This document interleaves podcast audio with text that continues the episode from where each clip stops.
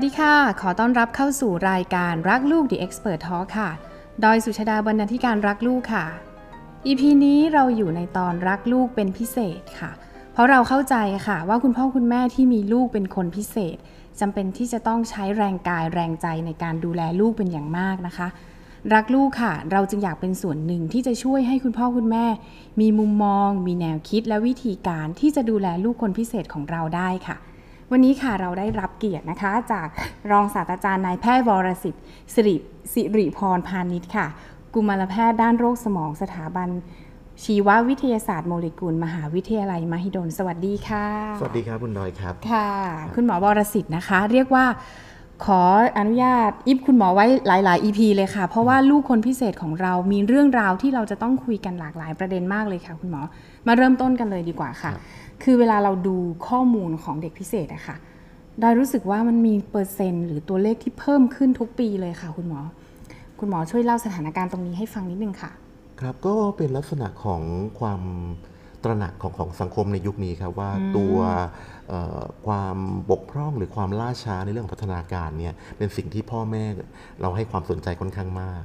นะครับประกอบกับเรื่องของเกณฑ์การวินิจฉัยของโรคในกลุ่มนี้เองเนี่ยก็ได้มีการเปลี่ยน นะครับเพราะฉะนั้นถ้าเราสังเกตกันดีเราจะพบว่าความชุกของโรคในกลุ่มพัฒนาการล่าช้าเนี่ยมันมีแนวโน้มที่เพิ่มขึ้นค่ะนะครับในประเทศสหรัฐอเมริกาเนี่ยเขามีงานวิจัยแต่เขาก็พูดถึงว่าเอ่อความชุกของโรคในกลุ่มนี้เนี่ยพบได้ราวๆร้อยละยี่สิบเลยนะเกือบร้อยละยี่สิบของประชากรเด็กวัยเรียนโหเยอะถือว่าเป็นถืตัวเลว่าขค่อนที่เยอะข้างเยอะเลยนะครับมเพราะว่าเอ่อตัวเด็กเองถ้าเราตีว่าในชั้นเรียนหนึ่งอาจประมาณสักสี่สิบห้าสิบคนร้อยละยี่สิบนี้ก็ถือว่ามีปริมาณพอสมควรในในชั้นเรียนเลยค่ะนะครับ ค่ะก็คือเรียกในไทยก็เหมือนกัน ก็เพิ่มขึ้น ในไทยเองก็มีแนวโน้มว่าจะเพิ่มขึ้นครับเพียงแต่ว่าเนื่องจากการเอ่อทำวิจัยตรงนี้ในประเทศไทยเองเนี่ยอาจยังมีข้อมูลของแต่ละโรคไม่ชัดเจนมากนักนะครับยกตัวอย่างเช่นอย่างกรณีของโรคส่วนสมาธิสั้นเองเนี่ยเคยมีงานของคุณหมอทวีสินค่ะสมัยที่ท่านเป็นผู้อำนวยการสถาบันกัลยาราชนครินทร์เนี่ยค่ะท่านได้เคยศึกษาไว้ว่าความชุกของสมาธิสั้นในประเทศไทยนี่ก็อยู่ราวๆร้อยละแปดของเด็กวัยเรียนอืมครับซึ่งก็ถือว่าค่อนข้างเยอะค่อนข้างสูงนะครับตัวเลขที่เมื่อกี้ผมบอกว่าร้อยละยี่สิบคือทุกโรคนะครับทุกค่ะโรคที่รวมรวมรวกัมนรวมครับกันที่อยู่งั้นอยากให้คุณหมอให้คำนิยามของลูกคนพิเศษหรือเด็กเป็นพิเศษของเราสักนิดนึงค่ะว่าว่าเป็นยังไงบ้างครับลักษณะของตัวที่เราใช้คำว่าเด็กพิเศษเนี่ยค่ะก็คือเด็กที่มีความต้องการเป็นพิเศษ คือต้องการความช่วยเหลือบางอย่างนะครับเป็นพิเศษเมื่อเทียบกับเด็กคนอื่นๆ ก็มักจะหมายถึงเด็กที่มีปัญหาพัฒนาการล่าช้าในบางด้าน หรือในทุกด้านนะครับก็แล้วแต่แต่ละโรคว่าจะมีลักษณะยังไงนะครับบางโรคอาจจะต้องการความช่วยเหลือเรื่องของการเอ่อติดต่อสื่อสารนะครับบางโรคก็เป็นเรื่องของพัฒนาการล่าช้าที่เกี่ยวข้องกับการควบคุมตัวเองนะครับหรือบางโรคเองเนี่ยก็จะเป็นปัญหาเรื่องของระบบประสาทพื้นฐานเช่นการมองเห็นค่ะนะครับหรือเรื่องของการได้ยินเป็นต้นอ๋อค่ะทีนี้คุณหมอคะแล้ว หนูขอแยกเป็นอย่างนี้ เด็กพิเศษที่เราพบเจอกันบ่อยในปัจจุบัน ในประเทศไทยในสังคมไทยเราตอนเนี้ย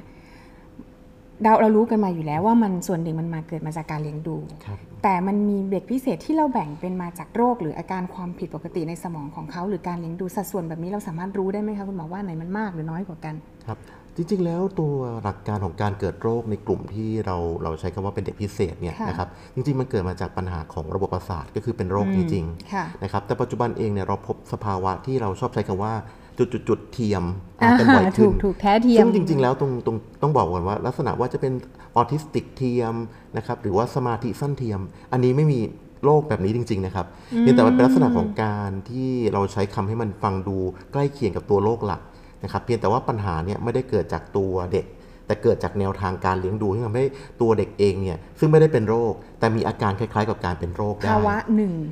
ครับได้ไหมเรีก็ยกคำนี้คือได้ไหมเหมือนกับว่าเป็นปัญหาจากการเลี้ยงดูทำให้เกิดอาการคล้ายๆกับเป็นโรค ซึ่งจริงๆเขาไม่ได้เป็น เพราะฉะนั้นเด็กที่มีสภาวะจุดๆๆเทียมทั้งหลายพวกนี้เนี่ยนะครับเมื่อเราได้รับการปรับการเลี้ยงดู เด็กจะสามารถดีขึ้นได้ไวเพราะตัวเขาไม่ได้เป็นอะไร อืมครับคือคุณพ่อคุณแม่สามารถใช้พฤติกรรมบำบัด หรือใช้กิจกรรมส่งเสริมลูกได้ ใช่ครับ โอเคค่ะ ทีนี้มา point กันให้แคบนิดนึงเอ่อถ้าสมมุติเราอยู่อยู่มีลูกอยู่ในวัยเรียน เราก็มักจะเจอว่าลูกเป็นสมาธิสั้นออทิสติก LD hyper หรืออะไรอย่างเงี้ยค่ะ อยากให้คุณหมอพูดว่ากลุ่มอาการ ลูกคนพิเศษของเราที่พบได้บ่อย ในสภาวะปัจจุบันมีอะไรบ้างคะครับก็อันนี้คงต้องต้องอ้างอิงจากที่เขาสำรวจกันในประเทศสหรัฐอเมริกาอีกเช่นเดิม เพราะว่าค่ะตัวเอ่องานวิจัยเนี่ยมักจะออกมาจากตรงนั้นเยอะนะครับอย่างที่ผมได้เรียนแล้วว่าเอ่อเราพบว่าเด็กที่มีปัญหาเรื่องของพัฒนาการเนี่ยเราเจอได้เกือบเกือบร้อยละยี่สิบนะครับคร่าวๆเนี่ยครึ่งหนึ่งเนี่ยเป็นโซนสมาธิสั้นนะครับซึ่งจะอยู่ตกราวๆประมาณร้อยละ8ถึงร้อยละ9ค่ะนะครับ อันดับ2รองลงมานี่ไม่น่าเชื่อนะครับ คือกลุ่ม LD LD นี่คือกลุ่มที่มีปัญหาเรื่องของการเรียนรู้นะครับซึ่งเดี๋ยวเราจะคุยกันในรายละเอียดต่อไปค่ะนะครับแล้วก็จะเป็นโรคอื่นๆอีกนะครับอย่างออทิซึมเองเนี่ยก็จะเจออยู่ราวๆประมาณสัก2%โอ้ครับโอ้โอ้โอ้ครับก็ก็จะมีที่ที่ได้เจออยู่ แล้วก็จะเป็นกลุ่มโรคผิดปกติ ไม่ว่าจะเป็นเรื่องของการมองเห็นผิดปกติ หรือปัญหาการได้ยินนะครับ อันนี้ก็จะอยู่ราวๆที่น้อยกว่าร้อยละหนึ่งครับแล้วก็มีโรคอื่นๆอีกสัก กลุ่มหนึ่งอืมนะครับงั้นเราขออนุญาตนี้ค่ะ เราขอพอยสามสามอาการที่คุณหมอครับบอกว่าพบเจอได้เยอะที่สุด แล้วก็เรียกว่าเป็นปัญหาที่ที่มาหาคุณหมอเนาะก็คือมีสมาธิสั้น LD แล้วก็ออทิสติกใช่ไหมคะสำหรับ EP นี้ค่ะ เราขอพอยไปที่ตัว LD ก่อน เพราะคุณหมอบอกว่าสมาธิสั้นกับออทิสติกเนี่ยมี detail ที่เดี๋ยวเราอาจจะมี EP ต่อไป เพื่อคุยกันว่าจะดูแลรับมือกับลูกยังไงนะคะ ให้คุณหมอช่วยอธิบาย LD หน่อยค่ะ คุณพ่อคุณแม่บางคนอาจจะยังสงสัยว่า มันมาจากคำว่าอะไร แล้วสาเหตุอาการมันเป็นยังไงค่ะ ครับ ตัว LD เนี่ยเป็นการเรียกทับศัพท์ภาษาอังกฤษนะครับ ว่ามันแล้วมันย่อมาจากคำว่า learning disability ก็คือกลุ่มที่มีภาวะบกพร่องในการเรียนรู้ค่ะนะครับซึ่งซึ่งเด็กกลุ่มนี้เองเนี่ยมักจะมีปัญหาอยู่ในหนึ่งในสามแบบอืมนะครับก็คือมีปัญหาเรื่องของการอ่านค่ะนะครับหรือมีปัญหาเรื่องของการเขียนนะครับและก็มีปัญหาเรื่องของการคำนวณ อืมอ่านนะครับเขียนคำนวณใช่คสารับมก็จะเป็นทักษะอย่างสำคัญในเรื่องของการเรียนรู้นะครับเพราะฉะนั้นเด็กกลุ่มนี้เองเนี่ยเวลามีปัญหาเรื่องของการอ่านก็ดีนะครับการเขียนก็ดีหรือการคำนวณก็ดีเนี่ยมันจะส่งผลกระทบต่อการใช้ชีวิตในโรงเรียนของเขาเยอะมากเพราะทักษะการคำนวณการอ่านการเขียนเนี่ยมันคือต้องใช้กับทุกวิชาครับถูกต้องค่ะครับเพราะฉะนั้นลักษณะของเด็กกลุ่มนี้เองเนี่ยเราก็จะพบว่าในช่วงแรกๆก็อาจจะดูปกตินะครับแต่พอเรียนไปสักพักหนึ่งเนี่ยเด็กก็ต้องมีความ เหนื่อย และต้องมีความพยายามในการเรียนมากขึ้น เพราะเหมือนกับว่าสิ่งที่เขาถ้าเขามีปัญหาเรื่องการอ่าน เขาก็อาจจะอ่านไม่ได้อย่างที่ควรจะเป็นนะครับพออ่านไม่ได้ปุ๊บเนี่ยมันก็จะเขาก็เสียโอกาสในการที่จะเรียนรู้สิ่งอื่นๆตามไปด้วยนะครับหรือในเด็กบางคนที่คำนวณคำนวณเลขไม่ได้นะครับตัวอย่างของเด็กกลุ่มนี้บางคนเนี่ยใช้วิธีการท่องจำท่องจำวิชาคณิตศาสตร์โอ้คือจำไปเลยว่า1นบวกหเท่ากับ2อืม ครับแต่แต่มันไม่ได้เกิดมาจากความเข้าใช่ใจครับแต่ว่าได้เกิดจากความเข้าใจว่าตัวหนึ่งลักการนั้นของบวกการรวมกันแล้วเป็นสองใช่เขาใช้ครับความจำคือจำเอาอ่าทีนี้คุณพ่อคุณแม่จะรู้ได้ตอนไหนคะว่าลูกเรามีอาการ LD อย่างเงี้ยค่ะเกณฑ์การวินิจฉัยของภาวะ LD เนี่ยครับคือการที่เขามีศักยภาพในการเรียนรู้นะครับไม่ว่าจะเป็นการอ่านนะครับการเขียนนะครับค่ะหรือเรื่องของการคำนวณเนี่ยต่ำกว่าชั้นเรียนจริงอย่างน้อย 2 ชั้นยกตัวอย่างเช่นนะเขาอยู่ปค่ะ .4 แต่เขาเรียนได้เอ่อ ผลการเรียนในเรื่องของการคำนวณ อยู่ในระดับเด็กป .2 หรือต่ำกว่า เขาก็เป็น LD เรื่องการคำนวณอืมนะครับหรือในกรณีของการอ่านนะครับอยู่ป .5 อ่านได้เท่ากับเด็กป .2 อันนี้ก็จะเป็นลักษณะของ LD ของที่เกี่ยวข้องกับการอ่าน ซึ่งจะรู้ก็ต่อเมื่อลูกเราเข้าระบบการเรียนการสอนใช่แล้วครับครูจะทักมาคุณครูจะเป็นคนบอกครับคุณครูว่าจะเขาทักเขียนหนังสือไม่ได้นะค่ะเขาอ่านไม่ได้นะ หรือเขาคำนวณเลขไม่ได้นะครับเพราะว่าเกณฑ์การวิจัยโรคนี้เนี่ยจำเป็นต้องเทียบกับเอ่อรูปแบบการศึกษาปกติ นะครับเพราะฉะนั้นโรคพวกนี้เองเนี่ยในตอนตอนเด็กๆ เราจะไม่รู้ค่ะนะครับต้องรอจนเด็กเข้าระบบการศึกษาก่อนเราถึงจะพอสังเกตได้ว่าเขามีความบกพร่องในด้านตรงนี้นะครับในสมัยก่อนเองเนี่ยเด็กหลายๆคนที่เป็นเด็กเก่งเนี่ยใช้การท่องท่องทดแทนหมดเลย ถึงไม่เข้าใจก็จะท่องท่องท่องไปก่อนนะครับซึ่งมันทำได้ระดับหนึ่งพอถึงระดับหนึ่งปุ๊บเนี่ยก็จะทำไม่ได้ยกตัวอย่างเช่นเด็กอาจจะท่องได้ว่า1บวก1เท่ากับ2เพราะฉะนั้น11บวก11เท่ากับ22 แต่ว่าเขาเจอ 66บวก66ปุ๊บ เกิดปัญหาทันทีจำไม่ได้แล้วไงเพราะมันต้องมีการใช่ทดเลขละมันต้องข้ามหลักละอ๋อเขาจะทำไม่ได้เขาจะงงอ่าอ่าทีนี้ที่ที่คุณหมอเจอมาส่วนใหญ่ คุณพ่อคุณแม่จะรู้ตอนปไหนคะส่วนใหญ่ LD ก็มักจะต้องชั้นป .3 ป .4 นะครับที่อันนี้คือค่อนข้างเร็วว่าเออเริ่มอันนี้สัคืงอเกเร็ตวแล้วปใช่สามคปรับสี่ใช่ไหมคะว่าว่าว่ารู้ว่าอ่าลูกมีอาการ LD ทีนี้ครับ LD ด้านที่คุณหมอบอกเนี่ยพบอะไรมากที่สุดคะคุณหมอ ส่วนใหญ่เป็นปัญหาเรื่องของการอ่านครับ อืมอ่านไม่ได้ครับอ่า ถ้าสมมติการอ่านเอาก็อย่างที่บอกว่าอ่าอ่านมันก็สำคัญเนาะครับคุณหมอมีวิธีการที่จะบอกหรือช่วยพ่อแม่ยังไงเหมือนเขาจะเอ๊ะยังไงตอนไหนอะไรเงี้ยค่ะหรือมีวิธีการดูแลลูกยังไงครับทีนี้เรื่องของ LD เนี่ยมันเป็นค่ะจุดที่ต่างจากเรื่องของตัวเอ่อสมาธิสั้นนะครับกับเรื่องของออทิสติกในเชิงของกลไกค่ะนะครับเพราะว่าเรา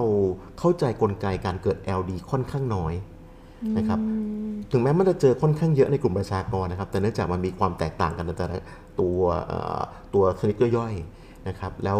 เริ่มจากเด็กกลุ่มนี้เองเนี่ยนะครับมันเป็นโรคที่เหมือนกับเพิ่งมีความตระหนักในช่วงค่ะหลังๆค่ะเพราะฉะนั้นข้อมูลการวิจัยเองอาจจะยังไม่เยอะค่ะนะครับปัจจุบันเราพบว่ามันอาจจะเกี่ยวข้องกับสมองหลายๆส่วนที่ทำหน้าที่ในการแปลผลนะครับเรื่องของเรื่องของคำเรื่องของการผสมคำอะไรต่างๆ หรือเรื่องของการคำนวณค่ะนะครับซึ่งพอมาเป็นความล่าช้าในการพัฒนาของสมองพวกนี้เนี่ยวิธีที่จะช่วยก็คือ ก็ต้องมีการใช้งานบริเวณนี้ให้มันเยอะขึ้น เพราะสมองของเรามันมีหลักการอยู่แค่ว่า ถ้าต้องการให้มันทำงานได้ ก็ต้องใช้งานบ่อยๆ แต่เพียงแต่ว่าเด็กเขาไม่ถนัดด้านเนี้ยเขาก็ไม่อยากจะใช้งาน เพราะฉะนั้นมันก็จบตรงที่ว่าจะต้องมีการจัดรูปแบบการศึกษาพิเศษให้กับเด็กกลุ่มนี้ ก็คือต้องมีการจัดสถานการณ์ที่เขาจะต้องมีการฝึกนะครับ โดยที่ จะไม่ได้เป็นลักษณะของการเรียนปกติในชั้นเรียน เพค่ะราะเขาจะเขาจะเรียนไม่ทันเพื่อนค่ะนะครับเพราะว่ารูปแบบของการเรียนปกติในชั้นเรียนของเราเนี่ยถูกสร้างมาสำหรับเด็กเด็กปกตินะครับอาจจะค่อนข้างลำบากสำหรับเด็ก LD ที่เขาจะได้ เพราะฉะนั้นตรงนี้เองเนี่ยอาจต้องอาศัยความร่วมมือระหว่างคุณครู และก็ผู้ปกครองในการเซตชั้นเรียนที่มีคนเรียนค่อนข้างน้อย อาจจะเป็นกลุ่มเอ่อเรียนหลังเลิกเรียน หรือว่าอาจจะเป็นลักษณะของการเรียนตัวต่อตัว นะครับเพราะจริง ๆ แล้วเด็ก LD เรียนรู้ได้ไหมเรียนรู้ได้ครับ แต่เขาต้องใช้เวลามากขึ้นนะครับในบางด้าน เช่นเรื่องค่ะของการอ่าน ถ้าความบกพร่องหลักอยู่ด้านการอ่านเนี่ยค่ะก็ต้องมีการฝึกการอ่านให้มากขึ้นค่ะนะครับหรือเรื่องการคำนวณเองก็ต้องมีการฝึกตรงนั้นมากขึ้นค่ะซึ่งเมื่อฝึกซ้ำๆอะเด็กจะค่อย ๆ ได้ขึ้นไปทีละนิดทีละนิดอ๋อครับคือเอาถ้าพูดอย่างดอยเป็นพ่อเป็นแม่เราก็รู้สึกว่าถ้ามีลูกเป็น LD เราก็หายได้ แต่เราต้องต้องฝึกต้องซ้อมต้องเข้าใจลูกเป็นอย่างมากใช่ไหมคะคุณหมอใช่ครับ ต้องพยายามที่จะกระตุ้นต้องพยายามที่เขา ใช้ทักษะตรงนั้นให้มันบ่อยขึ้นบ่อยขึ้นนะครับเพราะว่าโดยธรรมชาติของมนุษย์เองเนี่ยพอเราทำอะไรได้ไม่ดีเนี่ยเราก็ไม่อยากจะใช่ทำมันก็จะเครียดมันก็จะกังครับวลแต่ตรงเนี้ยพ่อแม่เนี่ยจะมีบทบาทสำคัญมาก ๆ เลยในค่ะการให้กำลังใจเขาอ๋อพยายามบอกเขาว่าพยายามสู้ๆนะลูกต้องทำให้ได้ เพราะว่าตรงนี้เองเนี่ยถ้าเกิดหนูทำได้เนี่ยคุณพ่อคุณแม่ก็จะภูมิใจในตัวหนูมาก ๆเลย และหนูเองก็จะสามารถเอ่อ ตอบคำถามอันนี้ของคุณครูได้นะครับเพราะฉะนั้นคุณพ่อคุณแม่เนี่ยจะมีบทบาทสำคัญในการเชียร์ของเขา ให้เขารู้สึกว่าเขาเองเนี่ยมีความภาคภูมิใจในตัวเองค่ะแล้วก็มีพลังในการที่จะทำตามตรงขึ้นมาครับต้องกินยาไหมคะคุณหมอเด็กที่เป็น LD ไม่จำเป็นครับ ถ้าเขาไม่ได้มีภาวะร่วมด้วยนะครับต้องอธิบายก่อนว่าในบางครั้งโรคเรื่องของพัฒนาการล่าช้าเนี่ยบางทีมันเจอมากกว่าหนึ่งโรคในคนคนเดียว ยกตัวอย่างเช่น LD ค่ะอาจจะเจอกับสมาธิสั้นได้ ถ้าเขาเป็นสมาธิสั้นเนี่ยเขาอาจจะค่ะต้องกินยาในการคุมอาการสมาธิสั้นค่ะพอสมาธิสั้นเขาดีขึ้นเนี่ย LD เขาจะฝึกง่ายขึ้นอ๋อครับแต่ถ้าเขาเป็น LD เฉยๆไม่ต้องกินยาครับ ไม่มียาสำหรับ LD LD แก้ปัญหาจากการฝึกจากการสอนเป็นหลักอ๋อซึ่งคุณหมอมีมีระระยะเวลาปีหรือเดือนให้คุณเป็นกำลังใจคุณพ่อคุณแม่ไหมคะว่า ต้องฝึกไปถึงขนาดไหนเขาถึงจะเข้าสู่ร่องรอยตามปกติอะค่ะ อันนี้ต้องบอกว่าต้องเป็นกรณีกรณีไปนะครับเพราะว่าตัว LD เองก็มีระดับ นะครับที่เมื่อกี้บอก LD เจอร้อยละเจ็ดนะครับค่ะจากอเมริกาเนี่ยเขาก็พบว่าส่วนหนึ่งก็เป็นกรณีของที่เป็นแบบเล็กน้อย ซึ่งกรณีแบบเป็นเล็กน้อยบางทีเนี่ยฝึกไม่นานก็ก็พอกลับเข้าชั้นเรียนได้นะครับพอไปเรียนได้ แต่ถ้าเกิดกรณีที่เป็นปานกลาง หรือว่าเป็นรุนแรงเอง ก็คงต้องใช้เวลามากขึ้นในการที่จะกลับเข้าสู่ชั้นเรียนนะครับส่วนใหญ่ LD ทีนี้ถ้าสมมติว่าเราอยู่ในระบบการศึกษาแบบเดิมที่เป็นการศึกษาแบบท่องจำอะค่ะคุณหมอแล้วโตมามีผู้ใหญ่ที่เป็น LD ไหมคะเพิ่งรู้อะไรอย่างเงี้ยค่ะ หรือว่ามันมันไม่มีแล้ว คือข้อมูลตรงนี้เป็นสิ่งที่น่าสนใจมากนะครับ เราเราเชื่อว่าในสมัยก่อนเนี่ยมีมีเด็กที่เป็น LD อ๋อที่โตขึ้นมาโดยก็ผ่านที่มาได้ไม่รู้ว่าเป็นเออเออ LD ใช่ใช่แต่ใช้วิธีการท่องขึ้นมาเรื่อยใช่ๆหรือบางทีด้วยระบบที่การศึกษาเราที่ท่องจำเป็นอ่าอย่างที่ไม่ได้เยวมีลยเรื่องนะคะของการสอบตก ถูกครับพอไม่ได้พอพอพอไม่ได้สอบตกถูกเด็กก็จะถูกเลื่อนชั้นขึ้นมาเรื่อยๆ โดยที่เขาใช่อาจจะไม่ได้ผ่านขึ้นมาจริงใช่ๆเพราะฉะนั้นก็คือสามารถเรียนขึ้นมาได้ ทีนี้โรคพัฒนาการของสมองเนี่ยนะครับเมื่อเด็กโตขึ้นเนี่ยบางทีมันค่อย ๆ ดีขึ้นได้ แต่เขาอาจจะเสียโอกาสระหว่างทางในการเรียนรู้ เช่นเขาแทนที่เขาจะเรียนรู้ได้เต็มศักยภาพเขาก็อาจจะเรียนรู้ได้ได้ด้อยกว่าที่ควรจะเป็น เพราะว่าเขาอ่านหนังสือแล้ว เขาไม่สามารถสะกดคำเขาเขาไม่สามารถเข้าใจเนื้อเขาหาก็ได้ทิ้งมันไปเลย หรือไม่สามารถจะเขียนอะไรต่างๆ ออกมาได้ตามที่ควรจะเป็นเขาก็เสียทักษะตรงนั้นไปครับเพราะฉะนั้นเมื่อเขาโตเป็นผู้ใหญ่เองเนี่ยก็เขาก็ทำเหมือนกับเขาได้เรียนรู้ไม่เต็มที่ในช่วงวัยเด็ก ก็เหมือนกับว่า การได้รับโอกาสในการค่ะเรียนรู้เองก็จะสู้ได้ไม่เท่ากับสู้ด็เพื่อนเพื่อนไม่ครัเท่าบไหร่ก็ทำให้ค่ะขาดโอกาส แต่โดยพอเป็นผู้ใหญ่แล้วเนี่ยอาการพวกนี้อาจจะดีขึ้นบ้างนะครับจากพัฒนาการภาษาทหรือเรื่องของการคำนวณที่อาจจะดีขึ้นตามวัยนะครับ แต่ก็คงไม่ได้เต็มศักยภาพที่ควรจะได้รับครับอืม คุณหมอช่วยให้แนวทางในการดูแลลูก LD สัก 3 ข้อได้ไหมขอ 3คำสำหรับแค่ถ้าเรามีลูกเป็น LD อะไรอย่างเงี้ยค่ะครับอันแรกนี่คือเรื่องของการฝึกฝนค่ะเรื่องฝึกฝนนี่สำคัญมากๆครับ เราต้องพยายามฝึกให้เด็กเนี่ยทำในสิ่งที่เขาไม่ชอบและก็ไม่ถนัด เพราะฉะนั้นเรื่องของการโอ้คุณหมฝึอกฝนเนี่ยเป็นเรื่องเป็นเรื่องสำคัญ ต้องฝึกเนาะมันต้องถ้าฝึกครับ รู้แล้วรู้เร็วก็ต้องยิ่งฝึกใช่ไหมใช่ครัคะบอืมอันที่มาพอมันฝึกแล้วเนี่ยสิ่งที่เราจะฝืนใจในการทำให้ตัวเองไม่ชอบ ก็คือกำลังใจอืม นะครับเพราะกำลังใจเองเนี่ยจะเป็นสิ่งที่สำคัญมากค่ะๆนะครับที่พ่อแม่ต้องต้องให้ ไม่ใช่พ่อแม่อย่างเดียวคุณครูด้วยนะครับคุณครูที่เป็นคนสอนเนี่ยต้องมีการให้กำลังใจนะครับแล้วก็ชมนะครับเด็กกลุ่มนี้เนี่ยสอนได้นะนะครับจริงๆเด็กอารีหลายๆคนเนี่ยไอคิวปกติหรือบางคนอาจจะสูงกว่าปกติด้วยค่ะนะครับเพียงแต่ว่ามันมีความบกพร่องเล็ก ๆ อยู่ในบางจุด ที่ทำให้เขาขาดโอกาส ที่จะเรียนรู้ได้เต็มศักยภาพเขาค่ะนะครับถ้าเขาสามารถแก้ตรงนั้นได้ปุ๊บเนี่ยมันคนไปโลดเลยอืม นะครับเพราะว่า IQ กับเรื่องของบกพร่องในการสติปัญญานี่คนละเรื่องกันนะครับเขาแค่บกพร่องในการอ่านเขาแค่บกพร่องในการเขียนเขาแค่บกพร่องในเรื่องของการคำนวณนะครับพอเราแก้ตรงนี้ได้ปุ๊บเนี่ยนะครับแต่ศักยภาพสมองเขาเขาเขาเต็มที่อยู่แล้วเนี่ยมันไปได้เลยครับเหมือนกับเราแก้แค่แก้จุดแค่จุดเล็กอืมๆ นิดเดียวแก้ปมตรงนี้นิดเดียวใช่เขาก็จะครับทะลุความสามารถของเขาไปได้เลยอย่างนี้ครับใช่ไหมคะคุณหมอครับและ keyword อันสุดท้ายคือสม่ำเสมอครับค่ะสม่ำเสมอทั้งเรื่องของการฝึกฝน และสม่ำเสมอทั้งเรื่องของการให้กำลังใจ ต้องทำให้สม่ำเสมอครับพ่อแม่ก็ต้องให้กำลังใจด้วยไม่ใช่ว่า ตอนแรกๆอ๋อก็ให้ก็เชียร์ดีตอนหลังๆอ๋อก็โอเคลูกอ๋อหมายเด็ถึกงก็เริ่มเริ่มอย่าเริ่มอย่าลดพอใจลงแค่นั้นใช่มันต้องค่อยๆเพิ่มเราระก็ดับต้องให้ต้องให้เริ่มกำลังใจลูกไปเรื่อยๆนะเดียวกันเองตัวเด็กเองก็ต้องฝึกฝนอย่างสม่ำเสมอค่ะเพราะว่าพอขึ้นป .4 บทเรียนก็ยากกับปค่ะ .3 ป .5 ก็ต้องยากขึ้นเพราะฉะนั้นหลาย ๆ ครั้งเองเขาต้องการที่จะสเต็ปอัพตัวเองเพื่อให้ขึ้นไปอีกระดับหนึ่งนะครับเพราะฉะนั้นก็ต้องการการฝึกฝนอย่างต่อเนื่อง และต้องการกำลังใจจากผู้ปกครอง และคุณครูอย่างต่อเนื่องเช่นเดียวกันครับคุณหมอคะหนูมีนิดนึงถ้าสมมุติว่าเรามีลูกเป็นคนพิเศษอะค่ะ เราจำเป็นต้องบอกลูกไหมคะว่าเขาพิเศษแบบไหนแบบไหนมันเซนซิทีฟสำหรับเขาไหมอะไรอย่างเงี้ยค่ะเราต้องต้องบอกเขาไหมคะผมว่าขึ้นอยู่กับช่วงอายุมากกว่าครับค่ะเพราะว่าถ้าเกิดเป็นกรณีของเด็กเล็กๆเองคงไม่จำเป็นต้องบอกเขานะครับหรือบอกไปเองเขาอาจจะไม่เข้าใจแล้วเขาอาจจะงงด้วยว่ามาบอกเขาทำไมนะครับแต่ในโรคบางอย่างซึ่งมันอยู่ไปจนเด็กโตนะครับบางทีการบอกเขาเนี่ยก็เป็นเรื่องที่ดีแต่ต้องใช้เอ่อ การประเมินนิดหนึ่งว่าตัวเด็กเองสามารถรับรู้ได้มากน้อยแค่ไหน และการยอมรับกับเขานะครับโดยทั่วไปเนี่ยถ้าเป็นในกรณีของเด็กโตเองเนี่ยแนะนำว่าให้บอกนะครับเพียงแต่ว่าการบอกเนี่ยต้องใช้ศิลปะนะครับซึ่งคุณพ่อคุณแม่เองอาจจะบอกก็ได้ แต่ถ้าไม่มั่นใจเนี่ยผมคิดว่ากุมารแพทย์ที่เป็นคนดูอย่างต่อเนื่องเนี่ยอาจจะเป็นอีกคนหนึ่งที่เหมาะที่จะคุยกับเขาโดยตรงว่าเขาเป็นอะไร